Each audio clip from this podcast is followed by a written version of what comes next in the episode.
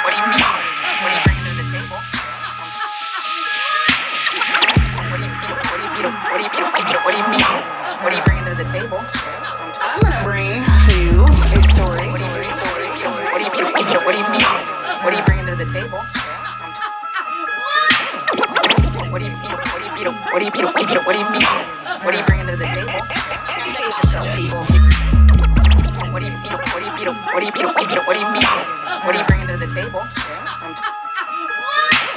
Um, Welcome to What Are you Bringing to the table? This your girl Sylvia, she, her, and hers. What Up? It's Tori, she, her, and hers, and we're back for a second Yes. week in a row. but that's took like only because Two month hiatus, and then now we're like back. like yeah, but that's We're only back. really because we got a, our special guest back. Well, yes, we do have Yeah. that. That is the He that is he special has reason, graced us the with his special presence. purpose, the the the infamous, the extraordinary, the amazing professor Yes. Damon Cagnolotti. Welcome Yay! back. Welcome What's back. going on? What's going on, folks? Thank you so much for inviting me back. Your friendly neighborhood Professor Cat, still swinging through the hallways, highways, and the byways, uh, and also Holding to a on them local Zoom room hubcaps. near you. Holding Yeah. on like a hubcap in the fast lane, still rolling. Still wise as ever, still spitting the knowledge left and right. Yeah. well, you know, see, that just comes out. You know, it gets it gets loose off of orange juice. You know, we don't we don't even we don't even. You don't even need gin in that. You there. it's just strictly or OJ. That's it. That's it. That's it. That's it. You know, we wake up in the morning, fresh squeeze. You know, just There you send it out go. to I love everybody. it. It's all good. well, we knew we knew we had to have you when we did last week's episode of the slap heard around the world. I Yeah. text, I thought, you know, afterwards I texted uh Sylvia and I said, we got to see if the professor wants to come on and talk about this because Yeah. this is a, it's a deep subject matter. Um, I know that you'll have some very wise and interesting things to say about it. So we were like, we got to get him on. We got to see if he'll come back. Yeah. And, and then know, I hope especially so. with the with the little updates of you know the little pieces of everything you know coming out and you know just yeah so well wha- what were your thoughts uh, about the slap around the you know heard around the world Yeah, you know, um, that's that that slap. It was, and you know, I, I'll tell you where I was, so that way I can get to Yeah. my thoughts. Yeah. I was at my mom's house, and ironically enough, I was I was um, working on my spring qualifying exam. I was really trying to I was trying to hurry up and get some writing done. you know, but uh, as I'm sitting down, I'm thinking about like you know education and like you know problems and like you know kind of how we solve you know, kind of like the post-crisis, uh, excuse me, the post-pandemic uh, educational landscape issues that you know kind of pop up in the post-pandemic educational landscape. I saw my TV glitch, and I'm like, "Well, you know, wait a minute. Now, see, here I am. I'm supposed to be focused on writing this essay, and now I'm, I'm, I'm distracted because my TV glitched. And then I'm looking, I'm like, wait a minute, they just blocked out a whole segment. What? What just happened right here? um, when uh, my girlfriend actually sent me a um, a clip of the the unedited clip, Yeah. and and and that's how I actually got to saw it, how, how I got to see it on uh, social media, just through Instagram, and I was like, oh, ooh, ooh. Now let me tell you, my first impression was shock and awe, just like everybody else, because Yeah. you know, I mean, it's the Fresh Prince of Bel Air. A lot of us forgot that he was maybe perhaps, you know, born and raised in West Philadelphia, right? Mhm. uh, and that part of the reason how he even became the Fresh Prince, right? How Yeah. he even got to Bel Air was because he got into one little fight. and His mom Yeah. got scared. you know, um, but but you know, kind of kind of jokes aside, um, when I first saw the the the clip, you know, the first thing that my mind actually went to was, wow. I wonder what conversations he and Jada have been having about alopecia Mm, and really how vulnerable he, she's feeling about that hmm because and there's a lot of conversation around, you know, um, I think there's a lot of conversation, a lot of issues, and a lot of speculation surrounding like what changed in Will, right? What Mm-hmm. um, quote unquote kind of you know made him snap. Mm-hmm. Uh, I've been having a really difficult time with the language that we've been using to kind of talk about what's been happening. Um, and it's not even just because I'm like an English professor or anything like that. It, it has nothing to do with the fact that that that that words matter and words mean things, but really it has a lot to do with the history um, that's surrounding the kind of language that we use, right, to talk about Black men in public spaces, uh, or even to talk about um, issues, right, between people in public space, public spaces, but especially for for issues that that occur between Black men, right, um, or even Black women and men. Um, the language oftentimes and too easily just kind of rests and settles like like like we didn't have to jump or take a leap to like get to um, this language of of kind of pathology right but you know it made me think most immediately to this issue of vulnerability Hmm. what vulnerability what kind of vulnerability it is that jada is actually experiencing around um, around hollywood in Mhm. general Mm-hmm. right? Um, and then what kind of vulnerability it is that she might be experiencing in public, Mhm. right? Um, I think when we take Hollywood, the Hollywood space, and the the the on a wide scale kind of social level, right? The public space, right, or the public sphere, th- those are two completely different spaces, Mhm. and Mhm. vulnerability manifests quite differently in both of those spaces quite in, in, in very distinct ways. Um, it just so happened that, you know, there, there was a convergence really of both spaces, right? But the Hollywood space, as well as right, the the in this case, right, the global public domain space, right? Mhm. It's it's it just kind of converges right there. And that's also too where I find that a lot of the perspectives, or excuse me, a lot of the issues, that's what's happening to a lot of the issues. There's a convergence of different issues there's several different issues that I think are at stake in that moment where we see the slap. And because of that convergence, right, what we're, I think, in the public discourse, which oftentimes has a difficult time keeping up with the movements that occur in the public sphere, right? The, the again, right, because of this issue with language, Mhm. language doesn't necessarily uh, follow, match, or even resonate with all the things that are happening in the moment in a way that helps us to get an understanding, in a way that helps us to break up the traffic jam Mhm. of issues that we're experiencing or that we're stuck in. Right, I'm down here in California, right? So, um, arguably, we have the worst traffic in the world. Yeah, yeah, Yeah. yeah, Yeah. Just, just slightly. Maybe New York. Slightly, maybe New York, maybe New York, right? You know, maybe some other countries. Hey, maybe but they at least have the transit system, you know. right. So, so, so I'm only saying that to say I know a little bit about traffic and what how how you Mhm. feel right when you're in Mhm. traffic, right? Just take Yeah. that feeling of being stuck in gridlock traffic at whatever the worst um driving hours are right whenever gridlock actually strikes in your in your hometown Mhm. um, you know, take that feeling, right, and and and and then go back and take a look at that moment, right? That Will is kind of laughing when Chris says the joke, Mhm. right, and then you see Jada like that was actually that's like code for. All right, so here it goes, right? Yeah. in between that shot, right, and then the next shot, right, where it kind of focuses on Chris, we don't know what happens right there, right? There's a, a, a glitch, Right. right. Yeah.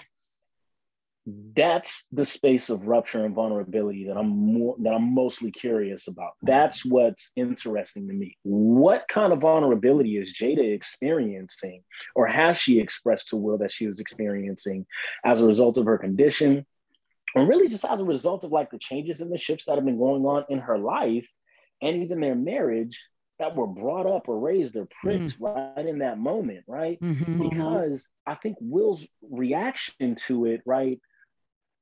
While it was, you know, he had his kind of slow walk, right? You know, it was methodical. It was, you know, it looked, you know, very determined and all of that stuff, right? It, it you know, it has the maskings of like a response, but it was a reaction Mhm.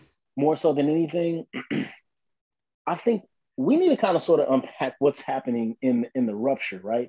And just before we actually hit the record button, I'll say this and then I'll, I'll kind of wrap it up. But you know, just to bring it back to a point that we had made earlier in the conversation before we even kind of hit the record button was this this uh, this point that we made about pain, right, mm-hmm. and like about suffering. And really, that's what that's what I thought about most immediately when mm. I saw the slap. It was what's happening in that and what, what happened in that vulnerability right what kind of vulnerabilities does jada have right in the space of hollywood in public right to what degree has she shared those vulnerabilities with will right as her husband as her partner right so on and so forth and what was the look that she actually gave to will or what was the thing mm-hmm. right that happened in the gap in that yeah. vulnerability in that moment mm-hmm. of vulnerability mm-hmm. that not set will off but that made him decide, right, to kind right. of go on up there, right, yeah. and to react mm-hmm. in that way. I think about vulnerability as pain. I think about vulnerability as a as a rupture, right? Yeah. Um, and that's what we saw the slap uh, uh, as a reaction to, right? The vulnerability, the pain of disruption. Yeah, yeah. Mm-hmm. yeah, yeah. It's interesting that you're kind of mentioning that piece because as you know, time has passed since the event there's now a lot of talk about the trauma response, right? And the trauma response within uh, the Black community, the trauma response within uh, communities of color, and how it looks and feels different.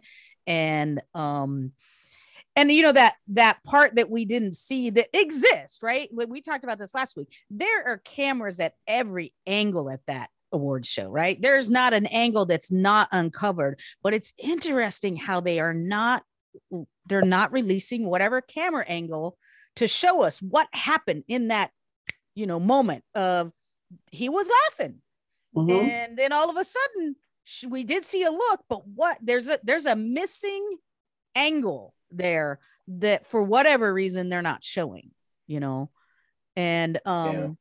and, and you know i think it's interesting too this kind of um uh stance around who gets to talk about this, right? Sure. And you know, um, and oh, yeah. who has the right to talk, talk, about, about it, it.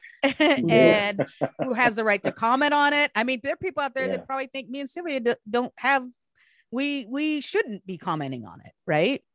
In fact, sure. I know that I've read, you know, the articles and things that talk about this is a this is a subject matter for the black community only and they're the one they're the ones that should be commenting that every everyone else needs to shut our mouths so yeah, it's just kind of interesting how things uh, are unraveling from it, you know? Yeah.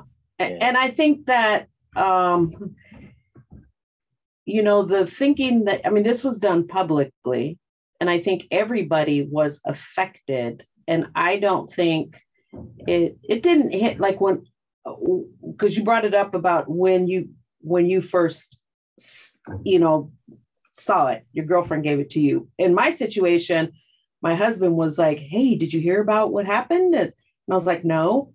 And he shows me the video. He goes, Oh, then I get to be the first one to show you what happened. He shows me the video, and my first reaction was like you in total shock, thinking, This is a joke. Like, this has got to be a joke. And then seeing the expression on uh, Will's face when he's cursing and the expression uh, on Chris Rock. What I saw on his face was like just sheer embarrassment. Like, you know, how when you are up there and you have no idea what the hell has just gone on, and you know you just can't go off and you got to hold it together.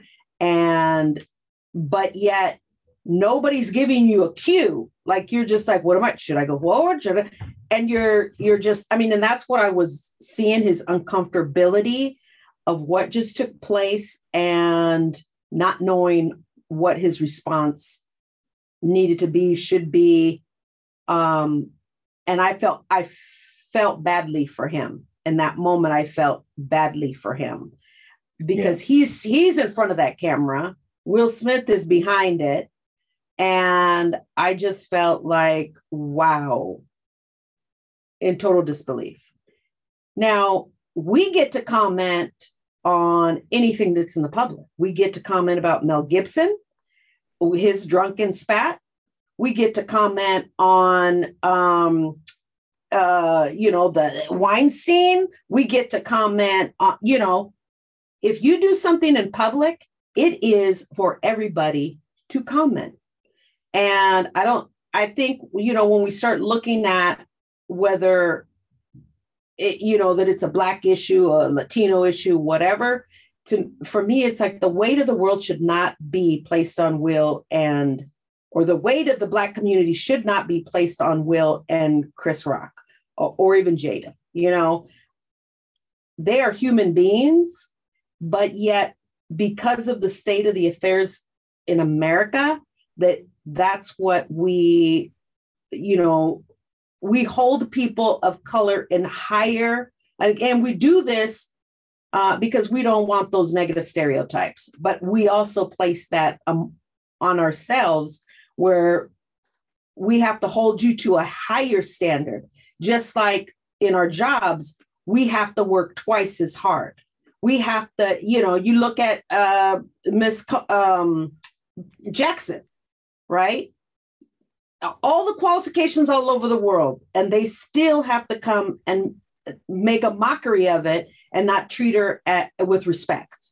You know, even though she is the most qualified of all the justices there, and they still have something to say negatively about her. But yet mm-hmm. she is uberly qualified, and nobody is talking about her qualifications. And, you know, so for me, it's like, on one hand, it's like, I, I Will Smith is not the extent of people of color. You know, this is not who we are. And these are just two men. One went off and assaulted another one. And, you know, it, he, he was dumb for doing it. He was dumb for doing it in public. And Chris Rock, eh, you know, I, I just feel, I, I still feel for that man. I still do because his family had to see their dad get assaulted on TV for doing his job, you know, for doing his job. And yeah, I just I just feel I just feel for for Chris. Yeah, I mean, so one, I think you bring up a, uh, um, an issue that I think is pressing, and um, as a matter of fact, I was listening to somebody else kind of talk about the uh, about about this this this issue about the the um, the slap. Really, actually, they were talking about the issue of hashtag Team Will hashtag Team um, uh, Rock, mm-hmm. right, or hashtag Team Chris, and you know, I think it speaks to the issue of right, like kind of who gets you know um, the politics surrounding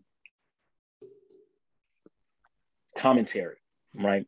Um, we let's deal with a couple facts right quick. mm-hmm. Okay, look.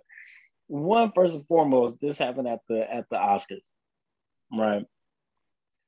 Public space, public domain. yeah, that's one. Two, what we witnessed, right? a, a lot of folks witnessed at least in the in the in the larger global community, they got to see it unedited. Here in the states, it was like a glitch. And then we like kind of check social media, mm-hmm. like enough to see, right, and witness an assault. Right. Right. Okay, that's two, right? So we got witness. Three, assault is not legal. And if I'm not mistaken, they had the Oscars in Los Angeles, right? In California. Mm-hmm. Yeah. Okay, just double checking. Yeah. right? Yeah. Assault ain't legal in California. No. Right. Yeah. So, right, that's fact number three. Fact number four, despite the fact that Will was actually invited to stay, right? Chris Rock immediately left and went to his dressing room and was asked, right, by uh, I believe he was there. There were reports that he was invited to um, to the director's uh, trailer um, director Will Packer um, um, with the police. him back there with the police. Yeah, and the the police said we want to invite you to press charges, right? Or something mm-hmm. to that effect. Right. So Chris Rock said no, right? So off the top, we can already just quite simply address one, it was something that was wrong, right? For Mhm. whatever the reasons are, we can all agree on the fact that one, it was wrong. Mhm. Two, we witnessed the wrongdoing. and three, the wrongdoing actually that we witnessed took place in a public domain, right? So, Mhm. in a certain kind of way, I don't want to make this, this isn't what this is not so much what, um, It's not a George Floyd moment. It's not a George Floyd moment. We didn't go through a public traumatic experience. Mhm. This is a Mhm. traumatic experience that occurred between two and three individuals, right? Mhm. That we, because of their position and their status and their stature, And their right, in the public privilege. domain and their privilege, right, in the public domain, we've been able to bear witness to. That's Mhm. the very premise of the event itself. Mhm. Yeah. This is not something that's the same. It's nowhere near an equivalent, right, of a public traumatic experience in the same way that George Floyd's right murder was. Right. Right. Yes. So Yeah. let's just get that like kind of clear and off the top. Being that we have that clear, since this actually happened in the public domain, this free and open to talk about. Let me tell you something. We'll make too much money for just black folks Yeah. to be talking about this only. Yeah. Right. Yeah. Now, what the now, but but I also have some some room for understanding about where those articles, or at least the premise of it, might actually be coming from. Mhm. Doesn't necessarily mean that I agree with the way that the that the argument was articulated. However, I'm gonna shoot him some bail. Yeah. It's not so much that that these folks can't have the conversation, but these people can over here, right? This isn't just a black conversation, although it was a hush harbor moment, right? It was a moment that black folks don't necessarily want to want to, to be exposed publicly, Mhm. right, in front of in front of white folk, Mhm. Right. That occurred.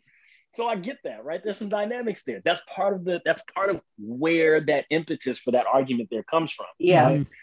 However, we also have to understand too as well that for uh, for Will and for Chris, right, we need to at least in the public sphere understand two things, right? One, as critical commentators um, on a particular public event, right, we have to understand that there is always and even still at play the issue of who controls the narrative, Mhm. which is the other point that I think that, or the other place where I think that argument, right, and arguments like it come from, right? Mhm. That's Mhm. really what they're trying to get at.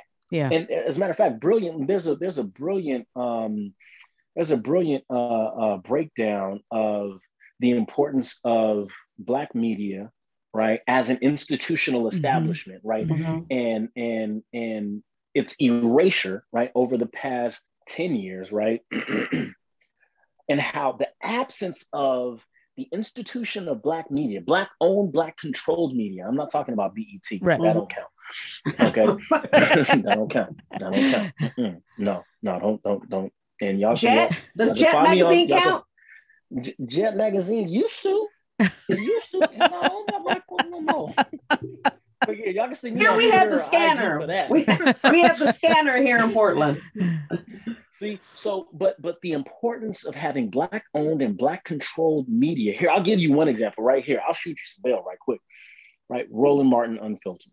Mhm. Roland Martin Unfiltered, right? He's a very well known, very well respected, very well seasoned um, political, public, social Mhm. critic, commentary, you name it. I mean, he's got a lot of credentials that that makes him more than qualified to speak on matters like these so much more um, in a very educated and, and, and authoritative kind of way.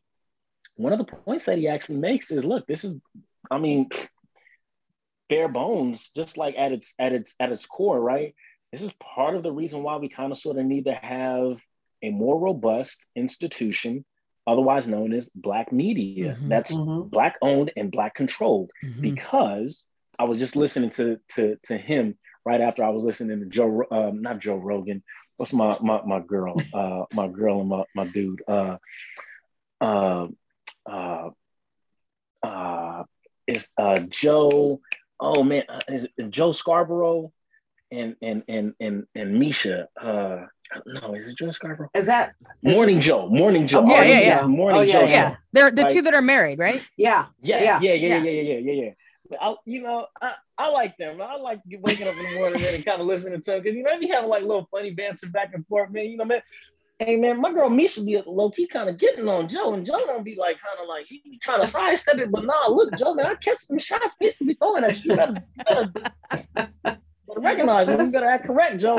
I don't even know, but you know, hey, if he do hear this, I gotta watch out for me. We, we hope he's listening we hope he is, right? But look, yeah. I got to listen more to Misha on that show. She come with the smart, critical analysis, right? And the, the part of the point that I'm trying to drive here, not to get off track, but you know, I was listening to them kind of talk about and recount, right, the slap heard around the world, and there just was not a, a depth of, of of understanding. There was not a depth of contextual awareness it was not a depth. It was very surface level and mm-hmm. shallow in terms of the commentary that they were offering. Mm-hmm. Yeah. However, this is the impetus or the premise that those articles, right, that are saying, right, this is just something that should be talked about, right, or discussed, right, amongst Black folks and da da da da. It's just the premise that those arguments kind of spin off of, mm-hmm. right, or that they're that they're coming from, and it's it's not a gimmick. There's a real substantive point that they're making. However, it just falls short of the fullness that's required in order for healing to occur, right? Mm-hmm. Or in order for healing, right? At least within the public sphere and the public conversation, right? In the public domain, it's j- that argument just falls short mm-hmm. of what's required, right? In order for us to have a more fuller understanding of one, how to process what we witnessed, two, how to talk about it in a way that's not pathological, that does not pathologize Will, mm-hmm. Chris, or Jada, but in a way that instead of trying to like say, for example, right, like like what I witnessed was them, you know, doing more of the conversation of calling Will out. Yeah. They they, they read the receipts. Mm-hmm. So he lost this particular production, he lost this production, and he also lost this one on Netflix. Right. Yeah. They ran down the mm-hmm. receipts, talking about all the things that he lost and how it's going to cost them. But guess what?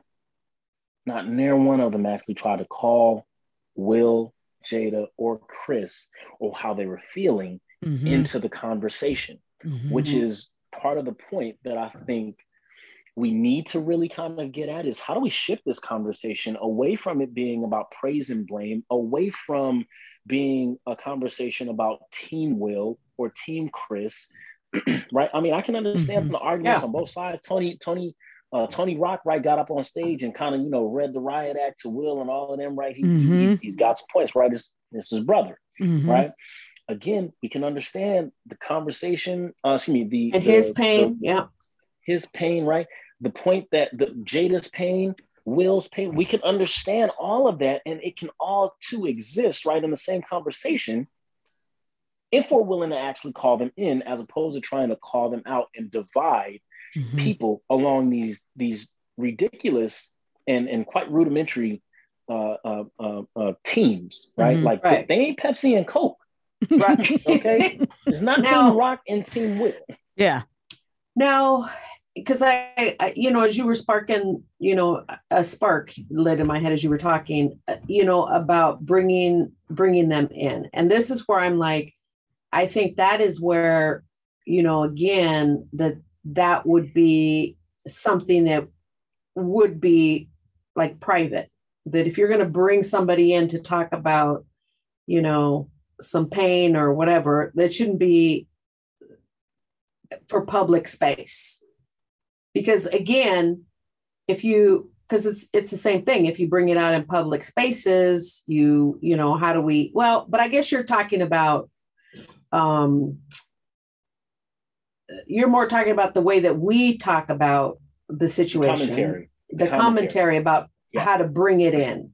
Mm-hmm. So when okay, so then when I when we're looking at how to bring it in, I mean we have to go through the whole grieving process too, because what what we saw was shock, and we saw privilege, because as we know, George Floyd is dead. You know, and he had counterfeit potentially who knows because that hasn't been $20 bill. He didn't assault anybody. He didn't you know so we also saw privilege there. Um and you know i think there's privilege also in being male that I saw because I'm like with domestic violence victims, you know, they don't ask you, hey, do you want to press charges? Well, They oh, you're right. just- It's it's the law. You you they, that's you don't. Yeah, you don't it's, even- a, it's the automatic arrest. yeah. Now, yeah. whether the DA pursues charges or not, that's totally up to the DA, but it's an automatic arrest. Yeah. There's no discretion in it. Yeah. Right. And when you ask a victim in the moment after they've been assaulted and there's so much weighing on it, I mean, I, I could understand him saying, no, no, no, no, I, you know, let's just go, let's just move on. You know, I I don't want to be the center of whatever potential can happen, get any blowback. Let's just let the show go forward. You know what? And to me, it's like a victim after an assault shouldn't have to be put in that position you know i, I sure is it's like a crack you know you see a crash and oh should we call the police? Do you need an ambulance? You see somebody bleeding. You ain't asking them you need an ambulance? You on 911 we need an ambulance right away.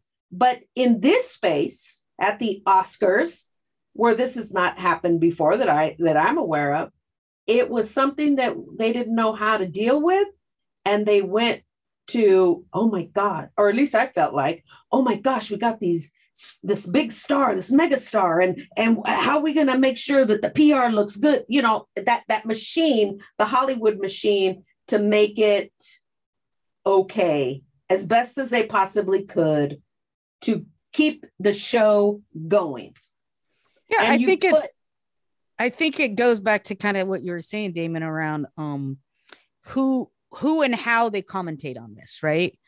And I would say that the the the white media commentates and focuses on this is they're they're they're meant to entertain us, right? So like you were saying, oh, Will lost this and this and this and this, right? The the the bigger conversation of calling in what is this representation of historical trauma in the black community, right? No, it's about even at the show, right? Like we talked about this last week how this is the most precisely organized production next i mean any award show whether it's the grammys whether it's the oscars whether you know these award shows are precisely organized right? They could have easily cut to commercial and just say we'll figure it out. We'll figure it out right? We'll we'll have to cut an award they do it all the time right? Someone goes over a speech so now they got to cut the end of the show off here you know and this that and the other. The fact that the producers who let's probably imagine are probably mainly white right? White hollywood right? Um who just kind of allowed that to go on and how for me it's an, just an exemplifying how people of color are just in particular black people have historically been meant to you're there to entertain us you're not there to have feelings not there to have emotion not there to process your emotion uh, you know yes th- those things happen where somebody went and talked to chris. I mean i also we talked about this last week. I, I think the fact that they just didn't ask will to you know what? You're just gonna have to wait outside. Yeah i know you're nominated. Sorry but you know i i am truly i don't think that the police needed to be involved. This that's just my opinion. Um but to the fact that he got to stay um i think says something because again you're there to he's there to entertain us right um you're you're I meant think- to pay our bills and entertain us so and i heard that they did ask will to leave but well i heard that they did but then But maybe that's not actually true that I- that was and I, I could see what this is probably what they did. Hey, Yeah. if you're upset, you know, you're more than welcome to exit. We'll, you know, take a breather, leave. And he's just probably like, no, no, no, it's okay. I, I mean, that's how I feel like that would have Yeah. gone down because I know that I because ain't nobody gonna go up there and say, sir, you gotta leave. Like if it was Right. us, that that would have been, sir, you better leave Right. or tackled yeah you know, and kicked out, you know. But because he is, you know, the big megastar, I think it was one of those. It they didn't know what to do, and I believe they just went up there and said, "If you guys feel like you guys need to leave, we'll escort you out." And he's like, "No, no, no, no. that's okay." And that would constitute them saying he refused to leave. Right. Yeah, they they came out first, made it sound like they told him Well- to leave and he refused to leave, but then Yeah. it came out that that wasn't actually the the situation. So yeah, you might be right. Yeah, yeah, They probably gave more of the option. Would you like to leave? yeah, Yeah, yeah. Yeah, and that's really what I think. You know, uh, uh, when you speak about privilege, right? I mean, I think those are some of the ways in which that it shows up, right? Um, but, or well, in addition to that, right? So we have we have privilege, right? That's highly present. We're at the Oscars, right? Mm-hmm. Mhm. I'm not as much concerned with the issue. The one is because remember, right? There's a traffic jam of issues, Yeah, and we ain't getting nowhere, right, with that traffic jam. right. However, right, the one issue that I'm not so much concerned with is the praise or blame, right? The morality of this issue. Yeah. Mhm. Yeah. I'm, I'm, I'm, I don't think that gets us anywhere. We can run down the list of facts, see, okay, yeah, should he have done it? Should he have not done it? Yeah, no, he shouldn't have Well, it's it. so varying because you have people with different uh, ethics, different morals that are speaking, hey, he was protecting his, you know, his wife. He did the right thing, protecting his wife. And then you have See, other so people. Oh, go I ahead. think, I think that I think that actually gets us to a different issue. That's not that's not a part of that moral issue of whether he should or should not have done it. That's a justification or a reason that people actually give, right? But that's not at the core of the issue itself. See, what's at the core of the moral issue about whether or not he should have done it is really an issue that could just quite that issue could quite simply be solved or addressed by the law Mhm. commonly, right, we and on a wide scale social level, right, agree in the state of California that assault is is, is wrong, especially in public places, right? So, so we understand that that that's not right, and I know Will knows that that's not right. Right. We're done with that issue. Whether or not he should have done it, eh, Mhm. kind of a moot point, right? Yeah. He knows that we he knows that he shouldn't have done it. Chris Rock knows that he shouldn't have done it. Chris Rock could have pressed the legal could could have could have pressed the legal hammer down on him, but he didn't. Why? Because for whatever the reason is, they must be trying to figure out some sort of kind of alternative rationale, some kind of excuse me, some alternative way to get redress. I'll still I'm I'm still I'm waiting for the next episode on that one right there. So we're Right. put a pin in that. Right. Right. I'm waiting for the lawsuit However, to come out. from Yeah. Chris. I mean, we talked about this last week. Like, you know, uh, what is 200 million easy. three, three, uh, uh, Will is worth like 350 million dollars, right? Chris is a little bit is quite a bit less. I think you said 60 or something. million. Yeah. Yeah. So, um, I mean, you know, eh, eh, this is just speculation, but I'm that's what I'm waiting for is the lawsuit piece, right? I'm curious about the lawsuit piece because you know what? Because I don't, I don't, I don't. Uh, the other issue that I'm more interested in, right, is is the healing component of this, right, and what that could possibly look like. The reason why I say I'm more interested in that, right, and I'm not, I'm, I'm, I'm still kind of curious about the lawsuit and things, and I'm, I'm not sure, is because of the healing component. Not to dismiss the lawsuit or its Mhm. potentiality, right? I mean, that's easy, right? That's available, right? We can already kind of go to the statutes, right? Get to the mm-hmm. law. Okay, so how much? well and you can go worth? to in terms of the where they're you know again the privilege of where they are they have people saying fuck the police we're gonna fucking file a lawsuit police A won't lawsuit, give a right. shit right Right, like right, right, right, right, right. you, are gonna get paid chris don't worry about it you're gonna get paid Yeah, yeah, You know? easily, right? whether that's However- chris you know narrative or the people his handlers around him saying don't worry about it you're gonna get paid for sure. Yeah. However, I'm curious again at the momentary pause. It's the pauses that got me the most interested throughout this entire ordeal. Why did Chris pause on bringing charges to Will? I'm curious about that. Or do you think it was, but do you, do you believe it was more like, because I want to be open with a dialogue? Possibly, possibly. I do think that there was actual, that there's, that part of the reason why Chris actually hit the pause button, at least on um, bringing charges, right, is to hold space for a dialogue and a Mhm. reconciliation. Mhm. Mm-hmm. The healing component. That's the healing Mhm. component I'm talking about here, right? So, how does this play out, like in in in? well, maybe we're gonna go into Professor Land right quick. I don't Yeah. know, but uh, let's go down let's go We'll- let's take we'll- it we'll let's take the exit Yeah, to professor go. land so right chris does whatever he does on right you know in terms of like his lawsuit right let's say that he has he slaps him with just you know some sort of kind of lawsuit, it's tantamount to a fine, right? Okay. He does that. Anybody else notice how Chris Rock sales, how they've been reporting that his sales for his comedy shows have skyrocketed? Yeah. He's got space and room. Now, mind you, mind you, he's already commented on this. Mhm. He's already said, I'm still processing Mm-hmm. this myself again, right? Let's pay very close attention to the pause, Mhm. right? And I'm, I'm curious about the pause. Why the pause? Mhm. He's still processing. One, is he going to immediately try to capitalize off of that moment in his comedy shows? Based on what he said, right? Just on according to his latest comments, no, not really, because he's still processing it, Mhm. right? Mhm. So he's not necessarily trying to capitalize off of it, although his ticket sales have shot up through the roof, Yeah. right? And they're going to continue shoot, Yep. to shoot up through his roof. So everybody's going to go to see, yo, just Is he going to talk about it What is today? Chris going to say? He's going to talk Yeah. about it today, right? Mhm.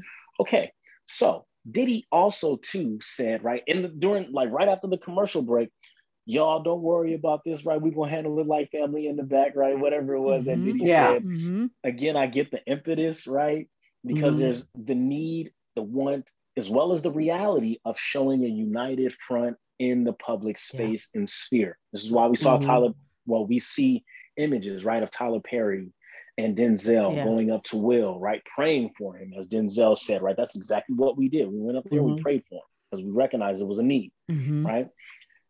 There, of course, are all types of conversations that happen behind closed doors, right, where issues and quote unquote beef, even things that aren't quite as tough as beef, they might actually be, I don't know, like chicken between like two individuals, right? It's not Yeah, quite like yeah. you know, Yeah. fiction. But Yeah. all that stuff there gets kind of like you know resolved, right? Yeah. Behind closed doors, and we never hear about the resolution, right? In at least in the public eye. Mhm. Mhm. But this is why I'm curious about the pauses, right? And the breaks or the disruptions. Because maybe perhaps Chris Rock is leaving the door open for reconciliation. Maybe perhaps he's leaving the door open, right? For somebody who I don't know whether or not they're friends, right? But at the very least, they're colleagues, Mhm. right? They're Right. colleagues in Hollywood. Maybe he's, and not only that, but they also share, they also have in common, right? A shared experience of being Black in Hollywood Mhm. which is light years different from everyone else's Mhm. experience in Hollywood, right? Right. So they're a part of a very small, unique club, right? like they fly private jets. Yeah. Mhm. Yeah. I Yeah, yeah. Never, I rode like a Cessna. You know what I'm saying? Like I ain't never gone on a private jet before. I've I've been But first class twice. Yeah. Ooh, me, You you, know. know. what? That's that's one more than have been me. once. What's that's one, and that was during the pandemic. Well, when, the, technically- when the prices were like regular coach prices. Technically, maybe Right. it's once though because I rode coach going and first class back, and then one other trip, first class going and coach back. So oh, maybe Oh, yeah, it's yeah, just yeah, one yeah, actually, It I balances think I got one and a half. I got one and a half. I got one and a half. not a full round trip. Yeah. I love it. I love it. But see, but that's the interesting thing for me is the momentary pauses, right? Why is Chris kind of hanging tight, right? Is he opening up? I think in that space, in that pause, right? In contrast to the to the to the to the initial pause, right? The initial cut that we that where we didn't see what that look was between Jada and Will, right? Before Will went up and smacked him, right? In contrast, this pause, right? This momentary disruption right here present, presents us with the opportunity for healing. Mm. This is why, and in a very interesting kind of way, I think kind of in the in the in the spirit and the vein of one Bakari Kitwana, right, who's the author of, a, of an amazing book, right, called uh, The Hip Hop Generation. Um, this is why I think, right, hip hop will save us. Hmm. Again, y'all coming into professional land just for a quick second, right? Come quick, on, just let's for go. a hot I, second. I love I'm yes. gonna- Professor Land. Teach, teach. I love Professor Land. See, as most things in the hip hop, right, it all started with Biggie and Pac. a lot of origin Yeah, stories yeah. started with Biggie and Pac. There we go. Now, now I'm seeing where you're going. I'm seeing where you're going.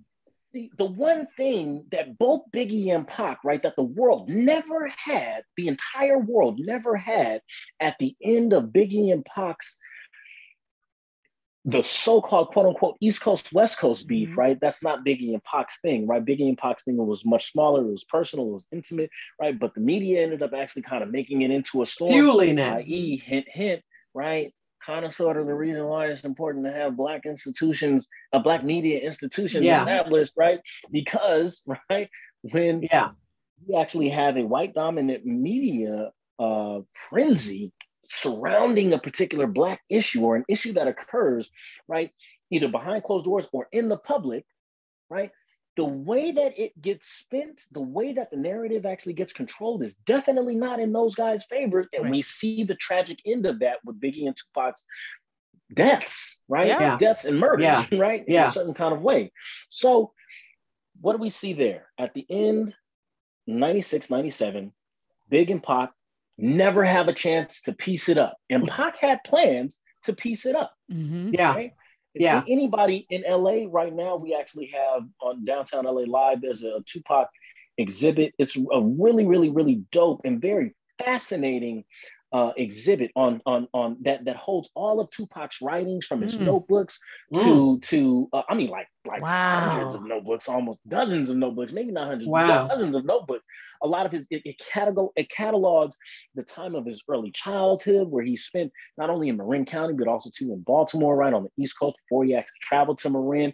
Tra- and, and and you take this really amazing journey, this amazing tour, right back down Tupac's life, and you get to see all of the things that he wrote and the ideas he had Mhm. behind the scenes that never showed up in the music Yeah. or at least showed up in the music sporadically. What we didn't get at the end of their at, at the end of those tragedies was a reconciliation. Yeah. Fast forward of, of five years or so down the line, right after 97, right? Not maybe six years, right? 2002, 2003.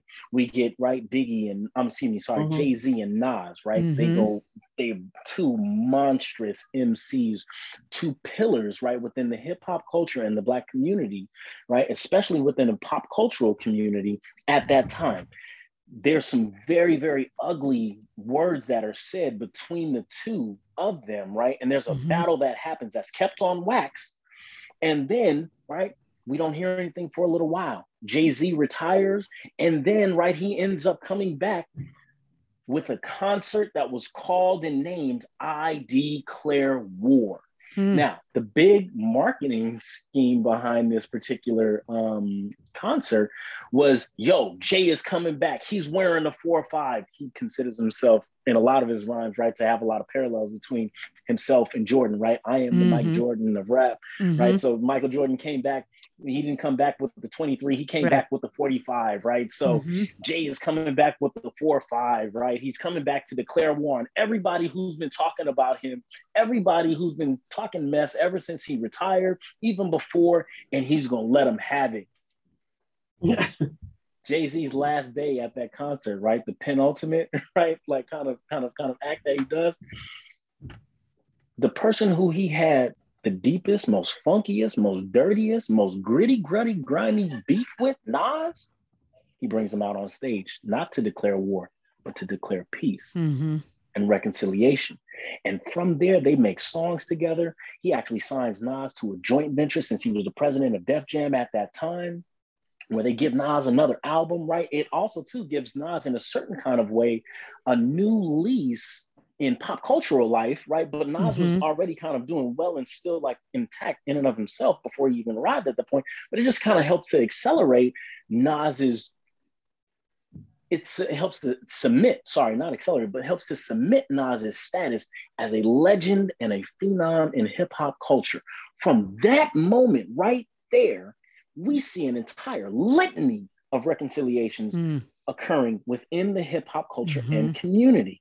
From um, um, uh, from Jeezy and, and Gucci Mane, right, off of Mhm. uh, Verzuz, right, uh, from Drake and Meek Mill, Drake and, and Chris Brown, right. I mean, like you know, we can kind of go on and on and on to see and to highlight how reconciliation, just from that one moment, right, and from the tragic loss Mhm. of Biggie and Tupac's life, where they never Mhm. were able to achieve reconciliation, right? How a momentary pause actually allowed for reconciliation to occur within not only the hip hop culture and community, but also too between different camps, different people who were actually very Mhm. antagonistic towards each other.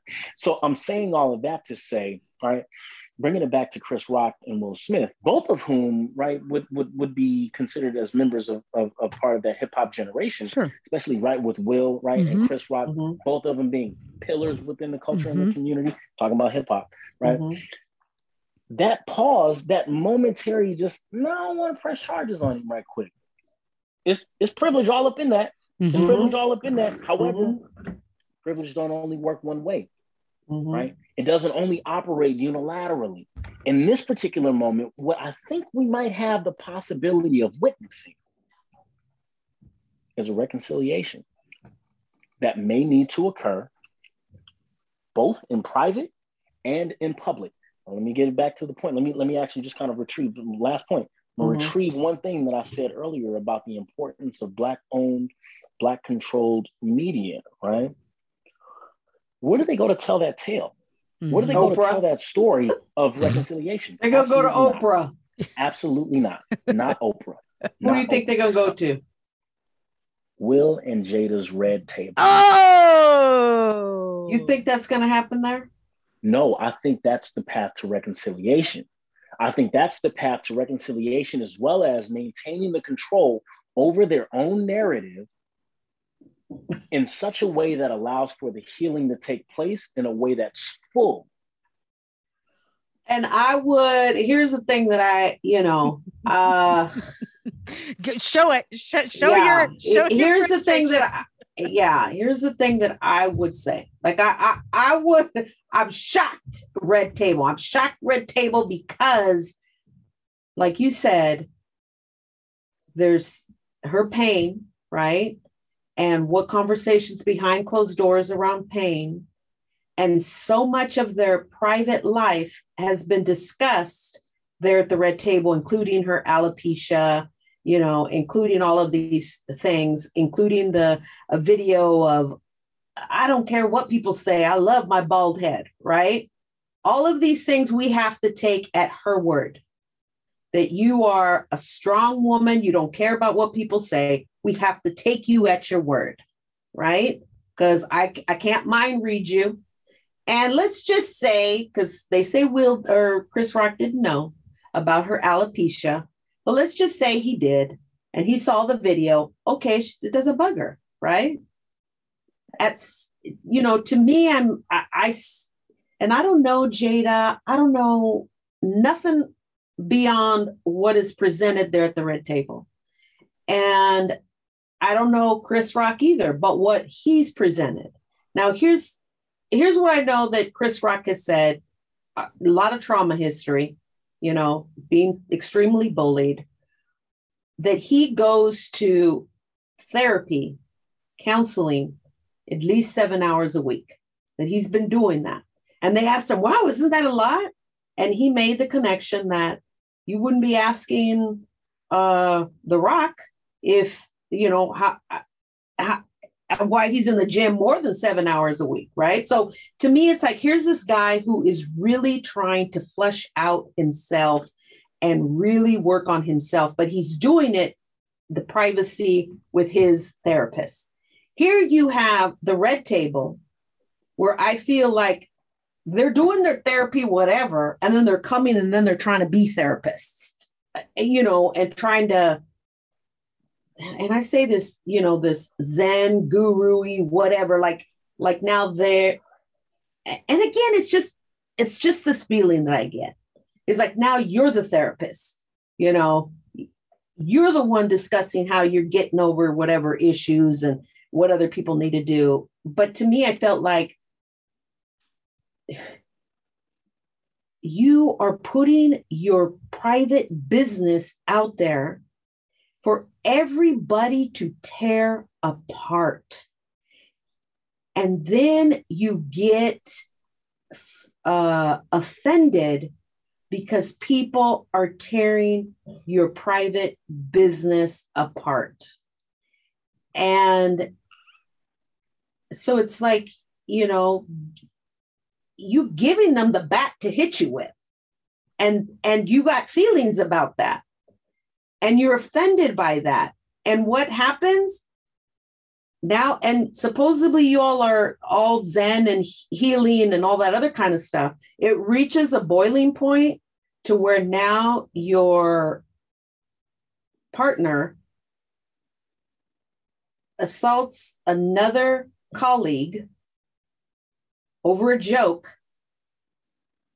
and then the next day you pop off with a tweet about it's a year of healing and i'm here and i'm here for it you know? Yeah. to me i was like that how insensitive that that's what you would tweet when chris hasn't made a, a statement. Like how about what your position i was extremely hurt i was offended i know what happened and then you didn't even take responsibility for what you didn't do. Because there's another video i don't know if you've seen the behind the video or behind the scenes somebody had a, a cell phone video of when uh chris or when the after the slap was done he's coming back. She's sitting there like nothing ever happened. She never looks at will and then when Chris makes the comment about, you know, I just got the shit slapped out of me, she laughs. You know, she laughs at it and never once, as even as Chris is or as uh, Will is using his profanity, keep she's staring directly at Chris Rock as if to say, you don't ever get to do that to me again. You know, that whatever her pain or her mm-hmm. sorrow or whatever it is, with little disregard to, we just screwed up. You now, now his his accomplishments of the night have now been tarnished, and and you're not thinking about that. You didn't come out the next day to say we screwed up I, and I say we because you part of that team. You and him are part of that team. We screwed up. We shouldn't have behaved in such a manner. We we should have walked out. We should have left. We're hoping that Chris, you know, that we can have a private dialogue with Chris and come out with joint statements. I, you know, I, something to the, you know, to at least say, I'm not pretending to be all zenny and telling you all and all of my business and this is how we healed and we have this open relationship. You know, like everything is all good. And that's what I kind of feel like is like you throwing that out there like it's time to heal. You, you were part of yeah, part of an offensive behavior. And and now you just throw, oh, it's time for healing the next day. You didn't even ask the victim, hey, are you okay? But let's go healing. Let, let's move it along to heal. I just, I mean, I, I, I just don't even know how to, yeah. I, I, I'm just like so shook with that piece of it. Like, and, and I guess what, when I look at it, I look at, you know, looking at accountability first. Like you have to really take accountability for your behavior and give the victim space and room, as you said, for him to process what happened, you know, for him to f- catch his breath. Because the the media storm, the minute that slap happened, the media storm went. And you, I felt like you were just trying to get ahead of whatever your PR team was telling you to get ahead of. Put a mm. statement out there, say we're here for healing.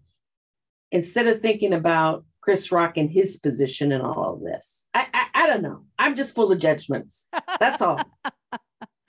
well, I think that um I think that there well, I mean I said this last week. There's no doubt that all of them will make some money off of this.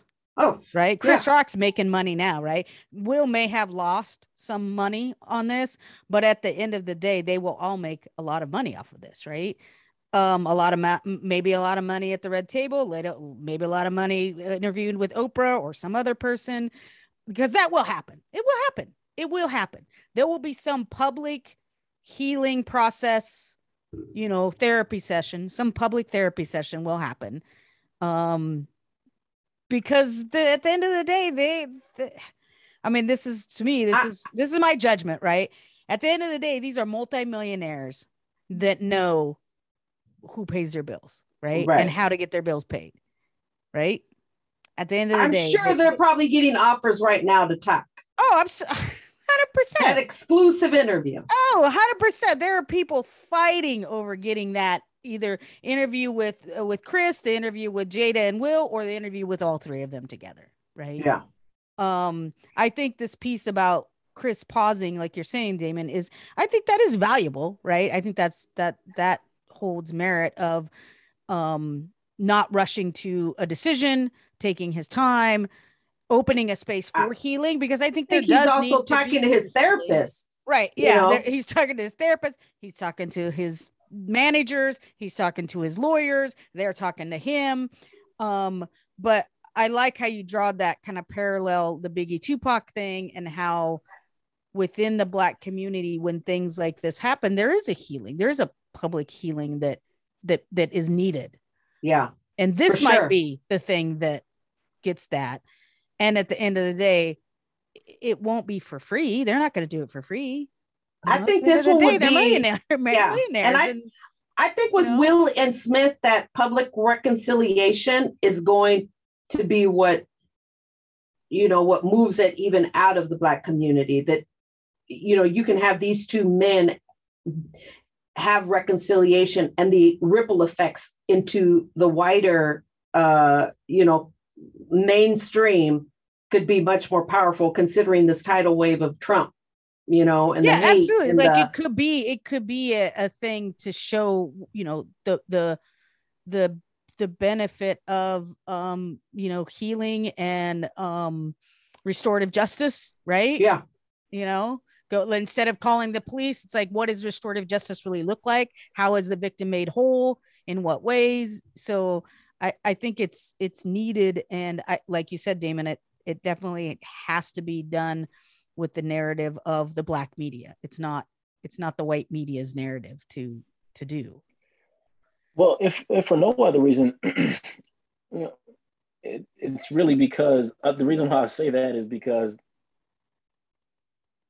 can any of y'all ever tell me like can we think about a time in which two celebrities have had a public issue or beef and the reconciliation has been publicized?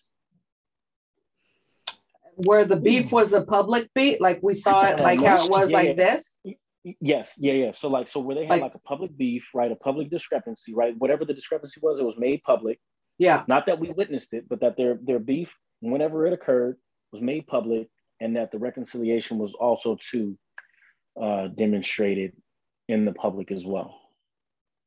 i i can't think of anything well, I'm trying to think of, you know, of any kind of a salty, you know, kind of behavior of of a, you know, something that you insulted somebody or a hit or whatever in in public. I, I'm just saying, like right now, the first thing that kind of sort of comes up to my mind, right, is um, like the assault on the Capitol, right, like in Jan- on January 6th. And like we're still clamoring and waiting for a, a public reconciliation in the form of a trial in Mhm. order for that to actually even kind of be brought to the to the forefront. Right? like I, I- yes, I, I'm looking for not even restitution with these ones that are yeah, that have been prosecuted. level. Yeah. Mhm, mhm, mhm. Yeah. Okay, I go go with of- that. Let's go with that thought. I, I, I can't think of I can't think of a moment in pop cultural history where reconciliation, reunion, not two people getting. I'm not talking about Jennifer and and and and uh, And, and uh, Ben Ben, Affleck? Affleck. I'm not Uh, the about them getting back Beatles? together. I ain't talking about that. You're talking about like the Beatles I ain't talking when they the broke Beatles up like for whatever Yoko- behind the Yoko and the scenes. Beatles? Yoko, yeah, Yoko Yoko and the Beatles. the involved. beatles beef with yoko new edition. Yeah, that- exactly. Nah. Bobby Brown. it's not, it's, it's, it's not even it's not even those type of reconciliations right? Yeah. because those are like you know kind of the natural growing pains right of music groups and things like that i'm not talking Mhm. about i'm talking about like actual beef right right like issues yeah where the Right. reconciliation has been made public Nas and Jay Z, Mhm. okay, Drake and Meek Mill, Chris Brown and, and Drake too, right? Yeah, like the only the, the only places I can think of where we have seen that is in hip hop. To your point, Mhm. um, I think that I think you're absolutely right, Sylvia, that this can actually be a moment in which that red table talk, right, where they invite if they if I they cringe will, when you say the red table. Like I cringe. I'm like, but I know that's gonna happen. I know Oh, that's where they're going to talk about it. I hope that it actually happens because it's the one space that stands as a counter narrative space to the dominant corporate media that. But they only think- control. But Mhm. do you That's true. think, and That's that's true. the scary part to me That's though, true. is you, it's like saying, uh, Epstein, please, uh, let's go to your island and let's talk about the charges against you. Well, I wouldn't necessarily compare Will Smith to Epstein. No, Yeah. I'm just saying, now my, my point is something, you know, that it's in his, it's in his space, it's his island, and he has control of the narrative. So you Oh, feel I'm like sorry, it should no, happen, but it needs to be It should a very neutral, Neutral you know. So say say like on, on the Roland show, I could could. see It very well could. very neutral. That's why I cringe It when we well say could. Eh, it you know well on the red table because they have control of the narrative. It, it very well could. However, the reason why I say right the red table is because Yeah. we already established that Chris is just biding his time before he brings Oh. that into his act. Oh yeah, Right. So so we understand that they both got equal footing, Mhm. or at least the equal opportunity to make some profit off of this in their own on their own platforms. Mhm. yeah. Right? Red Table is Will and Jada's. Chris Rock's comedy show is his. So Yeah. the, that's the reason why I keep saying. Well, that, and here's the thing: is you know even though his prices skyrocketed, he's still he he's being heckled. He's being heckled by you know by people uh, about the slap and and total you know total embarrassment. So it's like Well, he's being heckled on that, and he's still being heckled about making the joke just in general, right? There's a whole a, a whole nother a whole camp of alopecia group. that that believe that he should have never made the joke. Possibly. you that does not surprise me. But but that also too is an example, right, of the effects of the division that I was talking about that's Mhm. being driven by the dominant media narrative about these two individuals. Yeah. So we already we can't even begin to think about the neutral space being in corporate media. Right. yeah. I don't, you know what? It could possibly happen. However, that to me, if I'm reading the situation right, Yeah. I'm like, you know, that's not the Or, space or where what's um occurs. what's that one lady that was started off with Oprah? That was a, yeah. She Iyanla? started with Iyanla? yeah. Yeah. I Yeah. know retired. She's out of here. She Oh, she retired. said, retired? "Look, She'll I'm come back for a special. y'all folks. I'm Dang, she might come back. folks and She might come back. she might for that. She might might. come back. Her and Oprah re- reconciled. right? Her her and Oprah reconciled. That was reconciled. beef. That they, yeah, That- they had a Monique- beef. They did have a beef. Yeah. Monique and Monique and Daniels. Lee Daniels. Monique Yeah. and Lee Daniels, right? Again, yeah, yeah. Yeah. you know again all of these things happen behind closed doors right not so i mean they they they, they circulate right like within the hip-hop community right and especially like across the black community as as as you know major events however on in the public did anybody hear about lee daniels and monique reconciling heard I on did. I saw Network. yeah. Yeah. No, I I saw it on uh TikTok because I was watching and I saw yeah, I saw it on TikTok. They had, you know, where they they and I had to double take. I was like, uh, am I seeing this correct?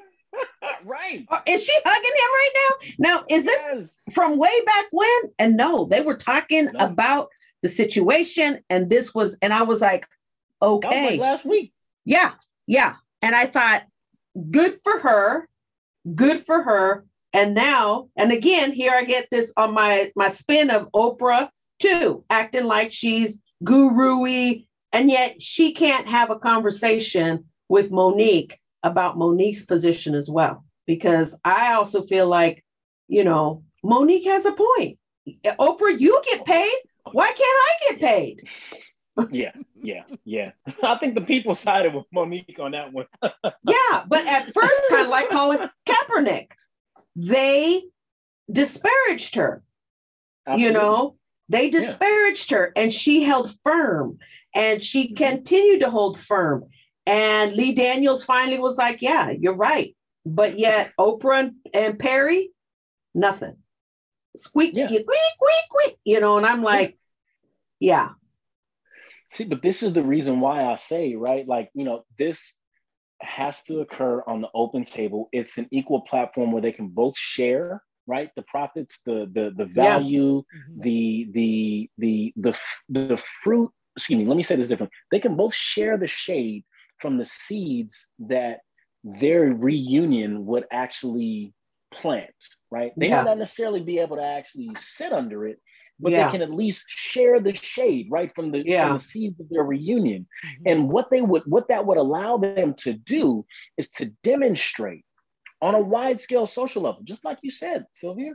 This Mhm. is definitely something that can be brought even beyond the Black community into the global public sphere, Mhm. right? As Yeah. a demonstration or a model of what reconciliation can look like at a time in a post Trump US, right? At a time of a post Trump global, Mhm. uh, really, really across the global stage, right? Yeah. I mean, if we think about what's happening in the background, right? Russia, Mhm. Ukraine, right? This is something that the world, right, might actually need. For, that's why I'm saying I'm like I'm not even so much Yeah, concerned about whether or not it's- it's right or wrong, but Uh, this is right. And then something that the again, I- get- needs. I get to this. Let's say Chris Rock don't want to do it. What is the pressure yeah. on him?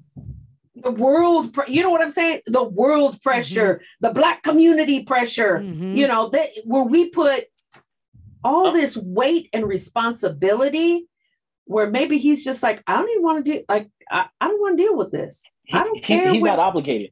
He's not Right. obligated to do that at all. I'm just saying this is what could come from their union. Right. Really, at the very least, nobody needs to. This is why I said the reconciliation needs to happen twice. Right. Once private, the other public. Mhm. Right. That this and this is part of the reason why I said I'm so interested in the pauses because he has to take time to process what happened, what this means, and where he goes from here for himself, by himself, near himself, which would Right. afford him a much a, much wider landscape, right, through which he can actually now engage with Will and Jada if he so chooses. However, the weight of the world should not be on Right. his shoulders.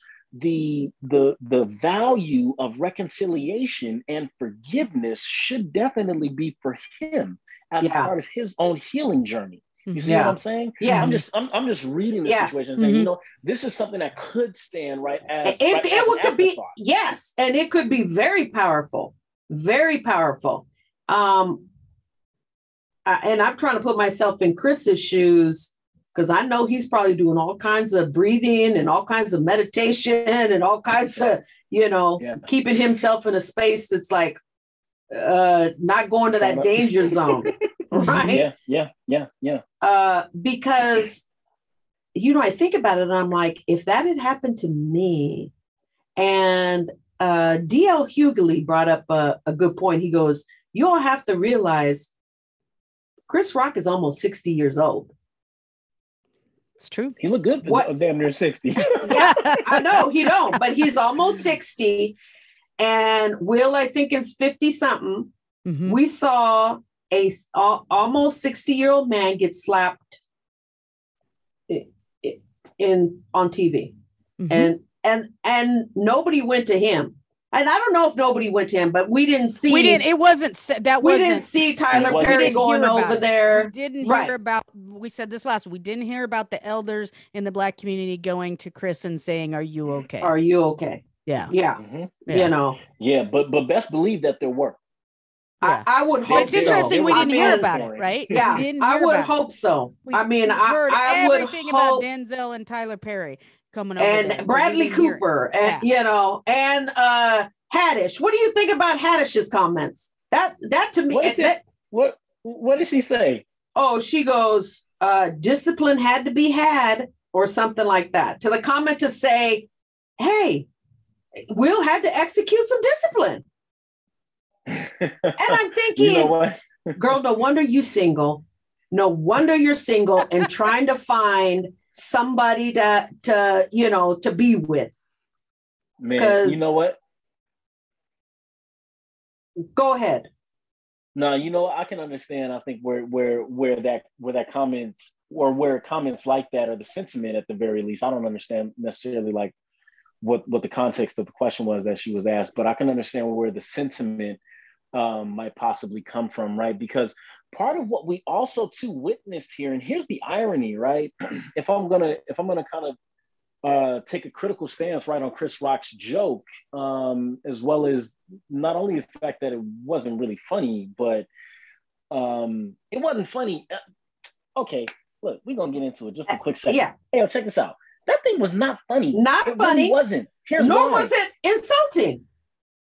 Well, I didn't find So it as a- thing. It's only insulting if you knew she had alopecia, Absolutely. And so but not insulting. And I'm saying this not insulting because when he said it, when I heard him say it, I was like, yeah, she she would make a badass GI Jane. And that Maybe was my might. first that was my first thought.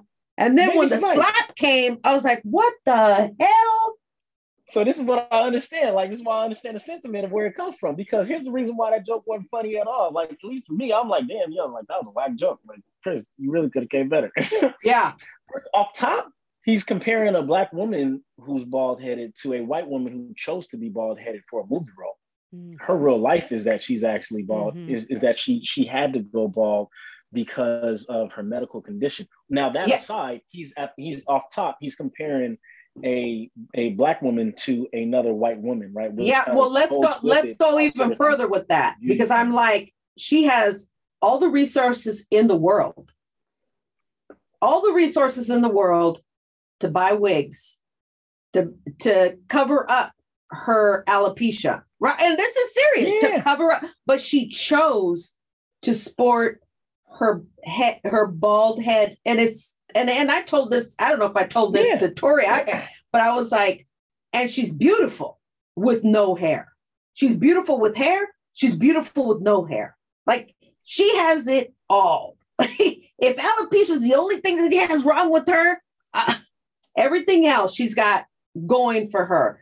But the fact that you know the the and again I get to that part where I'm like, and you so zenny, like you portraying oh the the the fact that that's the only thing that is I don't want to say it's not there's nothing wrong with her because her hair is going to grow back. It is growing back. But I feel like it's like you chose to go bald, you chose to go bald to the Oscars, you made that video, you you you said all of these great things to tell people with alopecia, don't worry about it, girlfriend.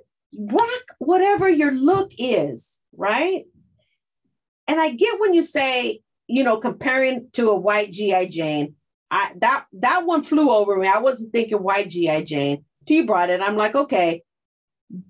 But it was more so the, you know, when I watched GI Jane, it was more about the strength of that woman, you know, of GI Jane, Demi Moore's role, the strength to endure a misogynistic uh, environment and and to endure and to make it because she at the end of the movie she became as a a white woman. Uh, Well, as, well, back then that's all we had, white women. You know, Nah, Jada was popping back then with the short hair.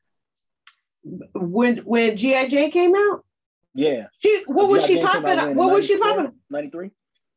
She barely got her little role uh, in uh, the different world. GI Jane came out before before. G.I. Jane came out in like in like 90, 93, 94, something like that, right?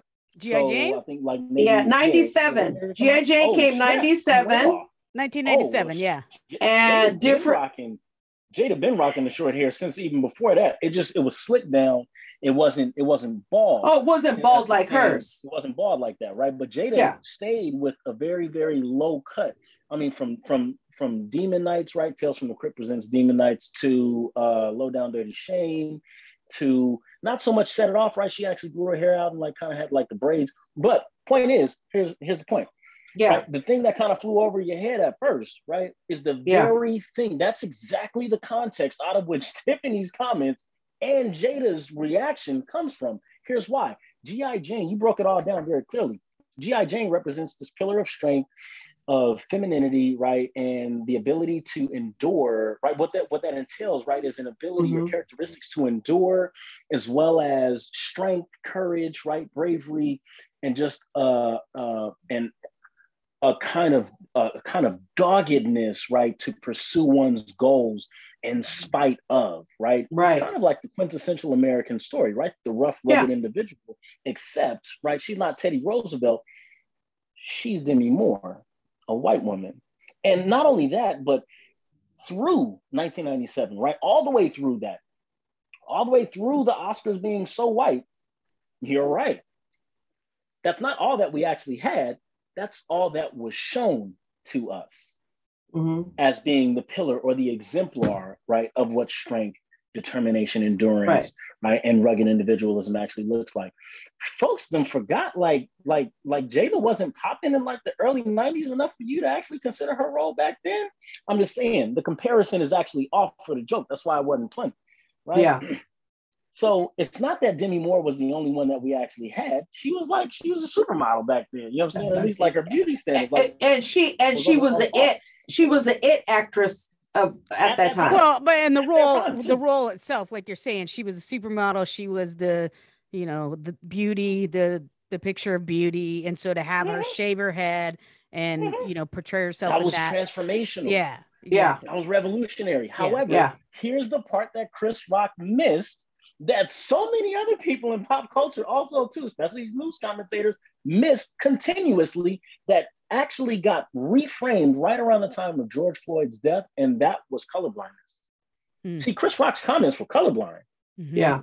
He made it in front of a colorblind audience, Mhm. or at least an audience that generally, traditionally, hashtag Oscar so white, Mhm. presents and thinks of itself as being colorblind. However, that colorblind joke wasn't a joke. It was actually a bit of commentary, right, with some historical truths that often that oftentimes get hidden.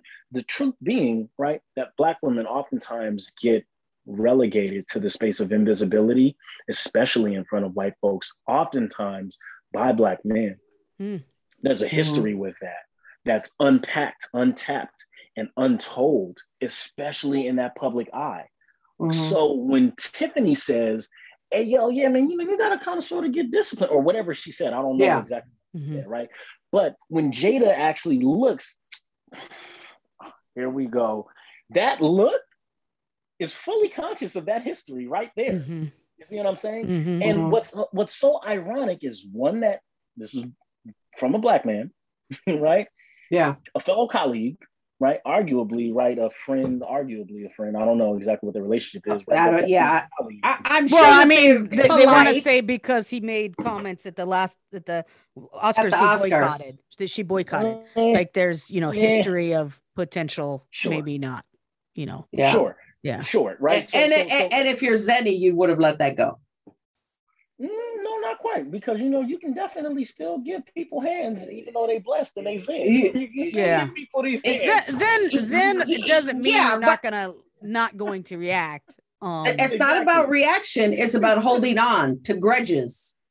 Well, so oh, think about saying how, for how Zen, long. why would she hold on to something yeah. from? Because you know Yeah. that's toxic. That you know that kind of stuff is toxic. Sure, and but- and, but and I'm I got a lot of stuff that I hold on that's toxic.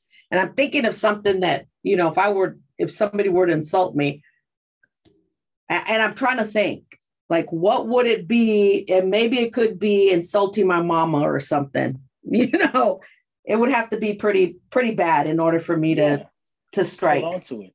Yeah, and, and to so- strike. So, so it's not it's not that history that she's holding Yeah. on to. She ain't talking about them 2016 Oscar so white comments, right? I don't think that's what that look was about. That look was about Yeah. something so much larger that went underneath the eyes after all of this EDI training that everybody's done all across corporate America, after all Yeah. of this wokeness, after all of this, oh my gosh, now I understand exactly where you're coming. After all of that, a black man still gets up in front of the entire world making this comment comparing a black woman who is not right. Um, I Do think you think- part of the undercurrents of his tone of of, of, of, of his comment was that she's she's she's recognizably not on the same par right as Demi Moore or that or that that that particular character that she played right GI Jane so now Yeah. she's going to actually be reinstantiated right, now, do you think that person. that's that that's the case, or do you? Because I, I just remembered that there were other commentators, female commentators, that were making uh, jokes about Will and Jada's relationship throughout the the night. relationship not her hair Yeah, but I'm just saying, do you think that that was like, get off of me now, people? Do you think like I, I'm done with you all nah. looking at me, spotlighting me, my relationships, my whatever, and that could have been the last straw? Nah, nah, because you know why? Will was laughing. like they had set themselves up to laugh like the whole night. Like he started laughing initially at that joke. And maybe he might have been on autopilot and all of that stuff. But Yeah. you know, you can see that they were just like in clear good moods. But when it came to that joke, ah, Yeah, that's the one that they did not laugh at. I mean, that that she Yeah. did not laugh at. you know, and they Yeah. laughing at all the rest of the jokes. I, I don't think- yeah, I don't know. I don't know what their reaction was to the other jokes. I just remember them saying stuff that I'm like, oh snap! You know, the one about the multiple partners, and I, I'm just like, oh gee, I thought those were a hell of a lot more distasteful. I thought because I was like, man, no respect. I mean, we we in front of everybody. You just put my business out there too. Like, you know, there's But a time for the red table, and there's a time for you know celebrating. You know, that is true. That is true. And what you're talking about, Sylvia, is contextual awareness. yeah. Of Yeah. which Chris Rock and a joke, right? Like the comedian's not gonna exercise contextual awareness in that moment, right? Because they're looking at the room, they they they calling on different things, right? You know and that's their So- that's their job is whatever pops into their head they're gonna say yeah, yeah, yeah, yeah. Yeah, yeah, yeah. I don't think it popped in his head. That's that's. I mean, I, I go i back. said to- that joke was not part of what pro- They said it wasn't part of it. it was not call part it was not on the I see that being teleprompter yeah. I call bullshit. yeah and that that's what they said this I call joke was not part of what he had presented No bullshit. it, it was just bullshit. you know that all fucking say is show what is they so said. produced. That All show I is so say- produced. i'm telling you that the the director guy was like uh, he didn't present say, this we one Didn't, we didn't write that joke. Cool. We're not. We're Right. not guilty. well let's We put it this way it. Not if it was off the cuff or on the cuff, I'm hearing you, Damon, say not okay. uh, uh, period point blank not only was it not okay because of the history that that that the comparison right because it was Yeah. a joke that he made right about comparing her to gi jane right the history and the contextual awareness of the comparison was completely missed right Mhm. but also too it wasn't funny like period point Yeah. blank it wasn't funny i mean I was mean, it it true One that I'd be, you know, hackling and gackling about. But I think when you say it's not funny, it was like, yeah, because I could see her as G.I. Jane. yeah exactly right it's too tr- it's Yeah. so her in the role of gi jane I have to think about that. You know, Yeah. hey, that sounds like a good idea. That's not necessarily. You got to think about a joke too long, Right. Yeah. it's not funny. It's not funny. Right. That's It- true. yeah. That's It true. was. It, it wasn't if you funny. gotta explain the joke, it's not funny. yeah. Yeah, And that's what. Yeah. I was like, like, yeah. I, I that would. You know, it wasn't. well, how many kids were? Yeah. Well, Oh, and, I mean, 1997. If you think about like who even knows that movie, right? Like we I know was gonna it. say. Like Yeah. we know it. I love that movie. Like I watched the shit out of that movie. Right. But there's a whole wide portion of the worldwide audience watching that that probably had to Google what's GI Jane. I was gonna say, how many kids do we Yeah. know who were They're on like, their mommy, G.I. daddy? Who's GI Jane? what does that mean? yeah and that was the other thing that that tiffany said was well you know uh gi jane was an inference to say that uh uh, questioning your sexuality and i was like What? i'm sorry i don't know which gi jane movie you were watching but there i i have no idea why you would say that and i think it mostly because you know in the movie you know she was hanging out with some women that were lesbian at the beach Mhm, and stuff and so then you know, those guys were thinking, oh, well, maybe she's lesbian too. So you're lesbian by proxy. Mm. That's not how it works. Yeah, but, Trust me. but- Trust right, But me. she, but she was trying to infer that if that it was an insult to say GI Jane because you were now inferring that you were closeted lesbian. Wow. You know- you know how is, you that would- what, is that what she was saying? Yeah, you know, she didn't say closeted lesbian, but she said it was a it was a questioning your sexuality. So you know, it's like Yeah. you know, uh, uh, Oh, you no.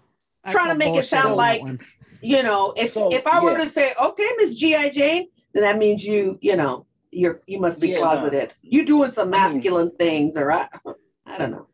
Yeah, and I no, was like, I don't, No, I don't. I, don't fuck that shit. remember, uh, yeah, I don't remember insulting anybody by saying, yeah, you're a GI Jane.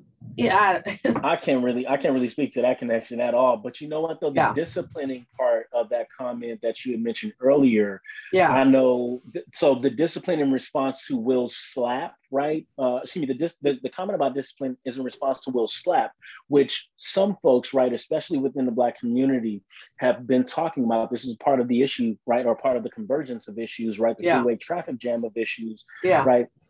One of them cars that's on that on that traffic jam is that uh, the folks who sit in the car that say Will was defending his wife, right, who was a black woman who was getting insulted by another black man, right, in Right. public. And so Yeah. Will's actions are not only justified, but they are also too the right course of action, right? He was right in doing that because he was standing up for his wife. Again, I'm not so much interested in that conversation of right or wrong. Yeah. You clearly see, no matter, there's a law against that. My man could have easily got, you know, he, he might have caught a little bit of time. He would have Yeah. had to bail out. Somebody would have had to have the bail money. or the lawsuit. You could lose half Or your cash, half your assets.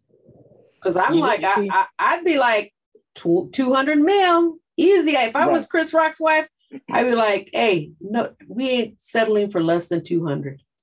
but that but that but that discipline comment i think right Yeah. was was kind of pivoting off of that stance right in the convergence of issues or excuse me it was pivoting off of the the off of off of the folks who were in that car right that this was Yeah. an example or a model of defending black women in public which again because of the context and the history that i laid out initially right Yeah. especially about the comparison right of black women with white women uh, uh beauty Do you figures, think right, he would have done? Because this was the other thing. Do you think he would have slapped uh, Dave Chappelle? I think Will would have done that to just about anybody. You think- with You think? I, I Let me let me let me say I- let me say this. Let me I mean, this. we can go into re- let me say into fantasy, but No, no. Let me let me say this differently. Yeah. I don't think anybody except for Chris Rock would have said what he said. oh, I think Dave Chappelle would have done worse. D- Dave Chappelle would have actually been a little bit more strategic about it because let me tell you an example, just an example from a story to show the difference level in you. Some people call it genius. I would just quite simply call it a- an approach. Yeah. Kevin Hart goes into a comedy club, right? I think they're somewhere like on the East Coast, right? Maybe in DC somewhere, right? He goes up, he's trying out some new material. Chris Rock comes in, they see each other, they dap it up, say, Hey, yo, I'm about to go up. Yo, give me some notes. Chris sits down, he watches Kev, he writes some notes. Chris is like, Yo, hey, I'm here too. Watch me, give me some notes. Chris goes up, Kev sits down, he writes some notes. They both exchange the notes at the end. Dave Chappelle walks into the same club, and it's like, oh my gosh, all these folks are, all these comedic heavyweight geniuses are here. Mhm. Dave gets up there. They both look at each other after he's getting on into his set, ball up both of the notes that they gave each other and said, you know what, what am I doing with my life? Like I need to just, I need to, I need to quit. He's that good. Yeah. So I think Dave would have found a way to not make that joke. He would have did Yeah. something different that would have been funny Yeah. right? And and and I think that you know he could have still found a way to preserve both Jada and his own integrity, his own as a comedian and Jada's as a woman. Yeah. Yeah. Yeah. I don't I think he would have slapped yeah. the rock. I, I don't think he, I don't think he yeah, would- I don't think he would have slapped Chappelle. I don't think he would have slapped If, Chappelle. if the rock was up there, I don't think he would have slapped the rock. no. I mean, Hmm. I don't think so. Not I- that The Rock would even make so. that joke. He's not a comedian. You know, they all his shit would have definitely been written. Because the reality is, you Oh, I also think The Rock would have because- caught him. because let's yeah, I know. Let's put it tried. this way. might have tried. Before anybody gets into a fight, right? You always sizing somebody up. Yeah. You, you you there's no way that you're gonna go up there and think, I'm gonna survive this situation if I do this. you know, and you look at, you know, Chris Rock, and as big as Will Smith is compared to to Chris, I think it's like I could survive this situation, you know, Sure. and and look good at the same time. Suits tearing, rolling down the, you know, because the way that a lot of people were like, oh hell no, he'd never slap me. He, you know, and then who was it? There was another guy that was talking and saying, um, yeah, if he ever slapped me, it'd be on. And then even when we saw each other, it'd be on site. Because one Yeah, of us yeah. is always going to be getting it, Yeah. you know. Yeah. Yeah. But, But you know that what? though? but that's So- like what yeah, that's like what you're saying is that's staying within the right and the wrong and not looking towards how do we reconcile this for healing. And i mm. can't oh every time i say that word now it's like that's all i'm hearing jada smith oh the healing and i'm here for it. I But here's the to other thing is i just we- want to say bitch! But that's just me. That's just you know well, the other thing is that we're we're making some assumptions of what Chris is processing towards, right? yeah That yeah he's processing yeah. towards a healing and a reconciliation. he could This be guy could be his eyes out processing towards writing the best fucking stand-up show, you know, Ever. it's coming. Because yeah, Yeah. I mean, you've seen Chris Rock's comedy, right? I mean, Mhm. I've I've never, I'm not really been a huge well he did say But- he did say whatever is whatever is going to happen it's going to be serious and funny yeah. Yeah. so yeah. Yeah. you know he's he's at the end of the day he is a comedian and he could be processing and writing his next show you know again Yeah, money yeah. i No, there- no i can't stop saying that there is money there's money behind this this is not yeah this is Yeah. not just you and me on the street slapping each other yeah you know Yeah. this yeah. is money But you- there's a lot of money behind all of this and that changes things that changes things you know you know you know what i'm what i'm curious about how this conversation develops in the public sphere is because Sylvia, you brought up a, a brilliant point, right? Like, I mean, you know, he probably Will Smith, right, is not going to necessarily smack the rock, right, because there's this sizing up that goes on, right, which is which are all to me, right, like as I'm hearing, like, like you kind of break that down, right, like even just in the conversation, who he would do this to, who he would not do it to, right, he would do it to what he would not, he, he'd do it to a black person, he wouldn't do it to a white person, right? da, da, da.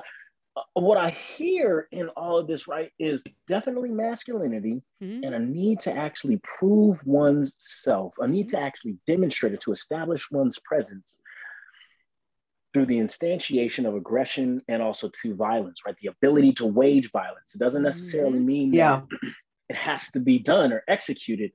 In this case, it Yeah. was. Mhm. However, right, he's firmly within the realm of toxic masculinity, right? Within that within that sphere there, right? So that's what I'm interested in seeing. When I said earlier that you know we don't have, I'm I'm I'm, I'm not quite surprised, but I am a little dismayed in the public uh, sphere.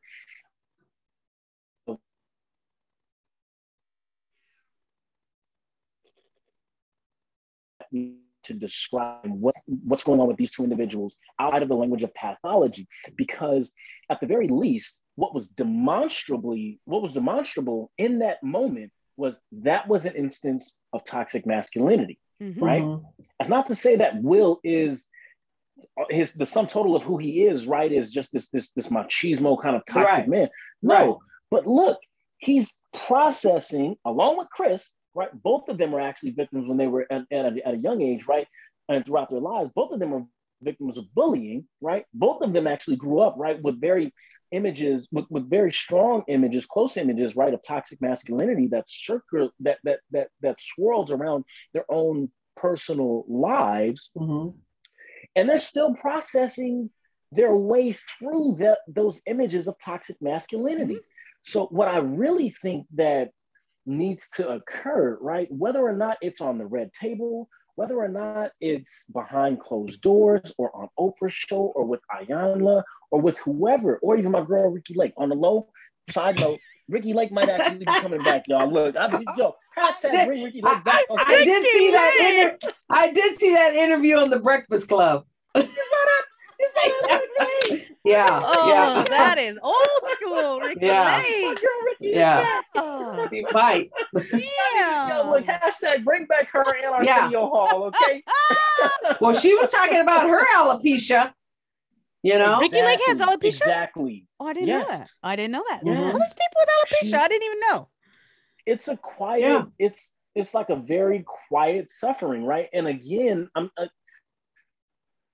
I think what there was a convergence, there's a convergence of issues that's that's created a traffic jam in terms of our ability to progress and get to get on the road to reconciliation right now at this particular moment that we find Mhm. ourselves in. Well, we have to actually unpack. We got to do some unpacking. We have to do some useful distinctioning, right? some very careful slicing through. And I do believe that the first slice has to be through toxic masculinity, or at least that's mm-hmm. where we need to begin to talk about. That mm-hmm. that's where we need to begin to have the conversation, right? Those are the mm-hmm. that's the terms, that's the language, right? That we need to borrow from that, right? In order to kind of unpack what we saw, what we witnessed in a way that preserves both Will and Mhm. also Right. Chris Rock's Right. integrity. right? Yeah, they're not the they're not the poster for toxic toxic masculinity. no, No. they're a byproduct. Harvey just Weinstein saw- is. Yeah. yeah, Ugh. yeah. Henry Yeah. for Harry fucking uh what's the what's the glasses fucking pedophile guy? Oh, uh, Woody Allen. Woody Allen. Woody Allen, uh, yeah. Roman Polanski, Yeah. right? I mean, that's Yeah. why we, we, we didn't even talk And about all the, the- and all the other oh, people that take his haven't Oscar been away? No, we don't take his Oscar away because Roman Polanski still has his. Uh, Well, and you don't his. take the Right, Oscar right. away because he won it. I mean, he. I mean, I'm Woody Woody Allen however, they all did. his. He acted. He he was in the role. That was Yeah. his job, and he happened to win. Yeah. Yeah. You know, employee of the year. I mean, but you know, I mean that was it. Employee of the year. hey, that's a good Isn't, one. Look, isn't listen, that what that employee of the year? He was still in the role. Yeah. up there. exactly. you can't you can't take all that all what he did to win it. So yeah. I don't Oh, agree with man. taking the Oscar. Like, and No. I'm like, I think the whole week, the weak response from the Oscars, it's like, get out of here.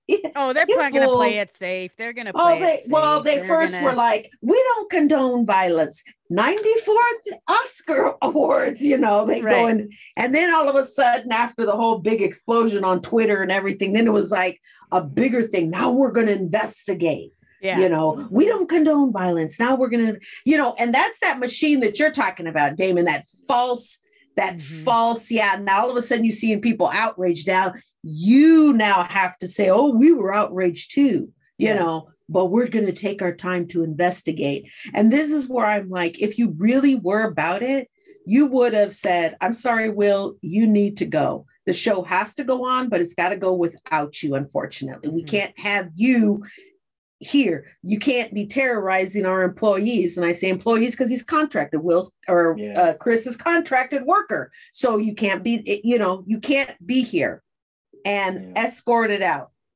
I- that would have been simple but they chose to you know That- I mean, but that doesn't get ratings. I mean, this is one of the highest that- rated Oscars that's that's a long true too time. They've been That- that's what we talk about then time. it's a- so it becomes about the cash to, it's always follow the money. There's still a follow the lot of money benjamins in all of the different avenues. There's a lot of on this on this traffic jam. Money is a big one. Yeah, yeah, know? for Yeah. sure. I mean, Yeah. and, and it's it, and in this type of situation, it can't be helped because people are looking for all the avenues to collect cash. Absolutely. You know, Yeah. and that's a sad part because you know the message that I feel like is had is you can assault somebody and in the real world you ain't going to be able to get away with it you aren't going to be able to sit through your you know through you assault somebody at a restaurant the waiter whatever you're not going to be able to sit there and have your dinner with your family and joke around and go you know to the club later on You're gonna get dragged out of that restaurant, handcuffed, and off to the jail. Uh, you know, and that's uh, that to me is just that continuous. It just, you know, and I think maybe that was most of the shock was just the um the like something had to have been really wrong for you to and I and I, I I hear you when it's like my wife, my this, but something has to be really wrong for you to do that, knowing all the rules, the FCC rules, where you're at. You know, you've been able to maintain in these white spaces and you know what's expected of you. Something beyond a joke and beyond her had to have been really wrong for you to At stake. snap. Yeah, for you to Yeah, snap like yeah. that, especially because his mother said, I'd never seen him act like that before. Of his 50 something years, I never seen him act like that before. So Well, I mean, I think been none of it. I mean, that's not Yeah. his brand has always been even his music, right? right. Even his his music and his his hip hop music, his brand has has been, you know, not violent, not Right. Now all of a sudden you're trying to act not thuggish. you What's that about? You know what I'm saying? Like all of a sudden, and then you got Jaden out there. That's how we do it. And I'm like, what? I- you with the silver spoon in your mouth, and that's how we do it? Like, you know, I just you know i think the other the other part to that too right as well as um as well as thinking about like the squeaky because you're talking about like a kind of squeaky clean image Yeah, that he's been that, presenting right that makes white people feel safe. You know, kind of like Right. uh who was that other guy? The well, I think uh, it well, that's one of the things that made it so shocking. I mean, for me, I'll say for, Yeah, me, for me, seeing it is like yeah this is fucking why Will Smith. Said This That's- this there was the other that's why i said we forgot that he was born in west Right? philadelphia born and Yeah. raised, man. We Like- Well, the there was why he came the- out to bel air there's that other comedian that did a skit with Dave Chappelle, and I can't remember what his name is, but they, you know, huh? earthquake No. Uh he was on um darn it. He was on uh uh one of the improv, the improv with uh donnell rawlings no, no. Darn it. I can't remember his okay, you guys talk because I'm gonna I'm gonna get the name. And when I tell you the name, you'll be like, oh yeah, that's right. So talk and I'll I'll be right back. but like most of the reason why I think you know a lot of people were so shocked is because he's this this actually shows you the tragedy right or the tragic side of actors Got who it. were you got it Wayne Brady, Wayne Oh, Brady. Wayne Brady. Wayne- oh yeah right? let's talk about Wayne Brady and the reason why Wayne Brady was, you know, that one of the, you know, again, uh, yeah, exactly, because he was he he made he had that impression of he's going to ha- make white people feel safe, you know, like the mm-hmm. Bryant Gumbel, like he can be mm-hmm. in these white spaces, people don't aren't threatened by him, right? And I think that's the same kind of persona that Will Smith brought in was, you know, he's safe, he's one of the safe ones, you know, Oh yeah, Uh, yeah. That's what's been yeah.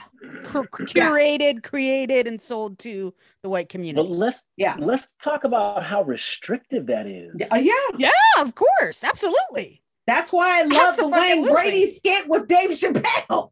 But then again, at the same time, it's like, so is that your other life? Like, you know, you present this way, and then your other life is what we think. You know, it's like I sometimes I feel like we ourselves shoot our own selves in the foot because why can't we just be who we are? Like, why do I have to be one stereotype or another? Why can't I just be me? You know, because of that machine that we talked Because about of earlier right Exactly, and white exactly. supremacy, right? And and our own self hatred. Exactly. Yeah. Because be, well, no, no, not even so much because of self hatred, right? I mean, like if we're talking about this, I think that's part of it, but not even just because of that, not even as a primary reason. I think that's what we kind of get at when we understand it within a larger con, a larger historical context, right? Of Mhm. racism and white supremacy is because that's exactly what would lead to death. Yeah, Yeah. Yeah. Yeah. You see Yes, what I'm saying? yeah, Not yeah. so much because of self-hatred, hmm but really because if you were to go out here and act out of alignment, if you Mhm. were to go out here and act up in front of these white folk, Mhm. you will die. Yeah. Right. So Right. there's a again going back to why I'm not interested in having the right or wrong conversation. Right? Is this right or is this wrong? The moral conversation. Not interested in that. I'm interested in having a conversation about healing, reconciliation, what that looks like, and unpacking not only not only from like a trauma informed approach, right, but unpacking what we witnessed because I guarantee you that did not just take place in just that moment, right? That didn't come from just that moment. I think I can't remember if it was Sylvia Authority who said, "Wait a minute, this came from somewhere else. This came from a larger, a longer history, Yeah. right? Like Yeah. that that that was floating along. something else, yeah. I don't know what it was, but yeah, I'm interested in having Yeah. that conversation about how Yeah. we address that, right? Yeah. Yeah. Yeah. Yeah. How does trauma like sit in our bodies historically, genetically, generationally speaking, to then where it you he blew his trauma all over everyone. Right. Right? And he did it in such a You know? casual way. It wasn't like he went, Whoa! you know, he didn't go start. He strolled up there to the point that I thought, oh, he's gonna, you know, he's I thought gonna it was do a a, bit. I thought He's gonna do a gonna be bit with him. little They're gonna riff you know? back and forth with something Yeah. because that's how casual. And then he does the slap and casually walks right Yeah. back. You know, almost like almost like it was a skit, like you know, just very casual. Well, That- I mean, I told you last week. I I did the deep dive into people that analyze that do stunts because Yeah. I'm like, this had to be staged, right? Like, had to be fake. Like, it's too. It was too, you know, Cool, like too cool head Luke. too scripted looking. You Yeah. know? Um. Yeah. And so I wondered if that agree. says I, the I right or wrong. I mean, I can say I think it's wrong. I do think it was wrong that he did it. I don't think that's the like you saying, Damon. That's not the conversation we should Yeah. focus on, right? There is a bigger conversation of what what does historical. I mean, this is what does this historical trauma look like, right? yeah. This is an example of how historical trauma shows up, right? And how And, trauma and shows right up, now, yeah, and right And- now we are in a trauma situation. right? You know, Yes, like you always, yes, like Tori, you always Yeah. say, "Mom and Dad are fighting," Mom, you daddy know. hit mommy at the table. On, right? And that, on I now. mean, and that's where we're Yeah. at right now. Is we're waiting Yes. to see what happens Right. next. Are we because going to the go event into that? happened and Yeah. now what happens after and who we are after the event depends on what we do right now Mhm, Right. right what mhm, supports mhm, exactly. what processing what healing happens then we know we actually Exactly. can then or we perpetuate the same traumas over and over and over again right Exactly. Yeah. That's why I'm so that's why I'm so caught up on the language that we use to talk about both of these men and what we witnessed in that moment. It's Mm-hmm. not, I promise you, it's not just because I'm an English professor, y'all. it is really because like there's some practical reasons as to why we have to give special care to the language that we use. And I'm Yeah. not talking about walking on eggshells, folks. Yeah. I'm talking yeah. about doing the work of taking of, of of just like Tori said, right? She did a deep dive right into all of those, into the stunt folks and what they were saying about that event. Yeah. right? We got to do deep dives into toxic masculinity. We got to mm-hmm. do deep dives right into historical trauma, right? The black culture face, mm-hmm. right? So in particular, right, post-traumatic slave syndrome, yes right? We can look at Dr. Joy DeGruy, yes. right? We have to do deep dives into right what what what's what goes into the politics of of of, of naming, right, or controlling one's narrative, right? yeah. we have to go and take these deep dives into these intellectual reservoirs in such a way that we now come out right of those pools with new words new language new insights new perspectives and ideas to be able to fresh new eyes to be able to look back at this old situation and say hmm, We learned Now, something there. what yeah. did i learn from this right yeah. yeah, yeah. no 100% 100% yeah, For sure. 100% wow y'all Well- we killed it again i'm telling you Yeah. we can't help ourselves Deep, deep dive. deep dives with demon Yeah. Yeah. the I newest told y'all, podcast. deep dives with damon i love it I like it. I like it. Um, well, I, I for one want to tell you, uh, Damon, thanks for coming on. Thanks for uh, your perspective on this. Um, I knew you'd, I knew you'd bring it. I knew we'd Yeah. be here for two hours. I had no doubt in my mind. Has it been that long? Oh, yeah. Jeez, and this gonna Oh, have to be cut in two, part one and There two. That's how we get off next week. there you Split go. it in there half. you go. Yeah. Yeah. that requires a lot Oh, of editing time on my part. and I'm just not really into that. oh, so you're just gonna lay it out? I'm just gonna say you might want to listen to this in two parts, but I'm not gonna Yeah. post it in two parts. yeah, well, thank you so much, Sylvia and Tori, just for inviting me back to the show. I mean, I always have a great time coming here. I enjoy talking with y'all.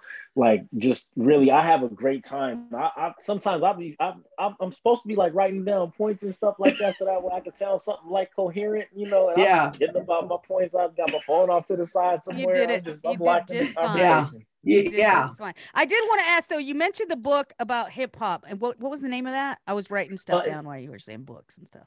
It's, it's, it's called uh, the Hip Hop Generation. Generation, right? Okay. Yes. And I forget what the subtitle is off the top of my head, but it's called The Hip Hop Generation. And the author is Bakari, B I K A R I, Kitwana. K I T W A N A. Okay. Cool. And that's probably one of the most, it's one of the most fascinating books on um, um, a sociocultural and economic read of the folks who were born out of uh, between the, the the years of 1964 and 1985, or excuse me, sorry, 1965 and 1984, Mhm. um, which is who Bakari Kitwana identifies as members of the hip hop generation. It's one of the most fascinating takes. I think that's That's Yeah. me. Yeah. Hip hop Yeah, generation. Yep. To Hip-hop generation. right on. Um, well, again, thank you for being here. Um, everyone, thanks for listening. As always, um, we appreciate it. And until next time, nos vemos. Adios. Peace. Daisy, Daisy, what's your safe word? What's your safe word, Daisy?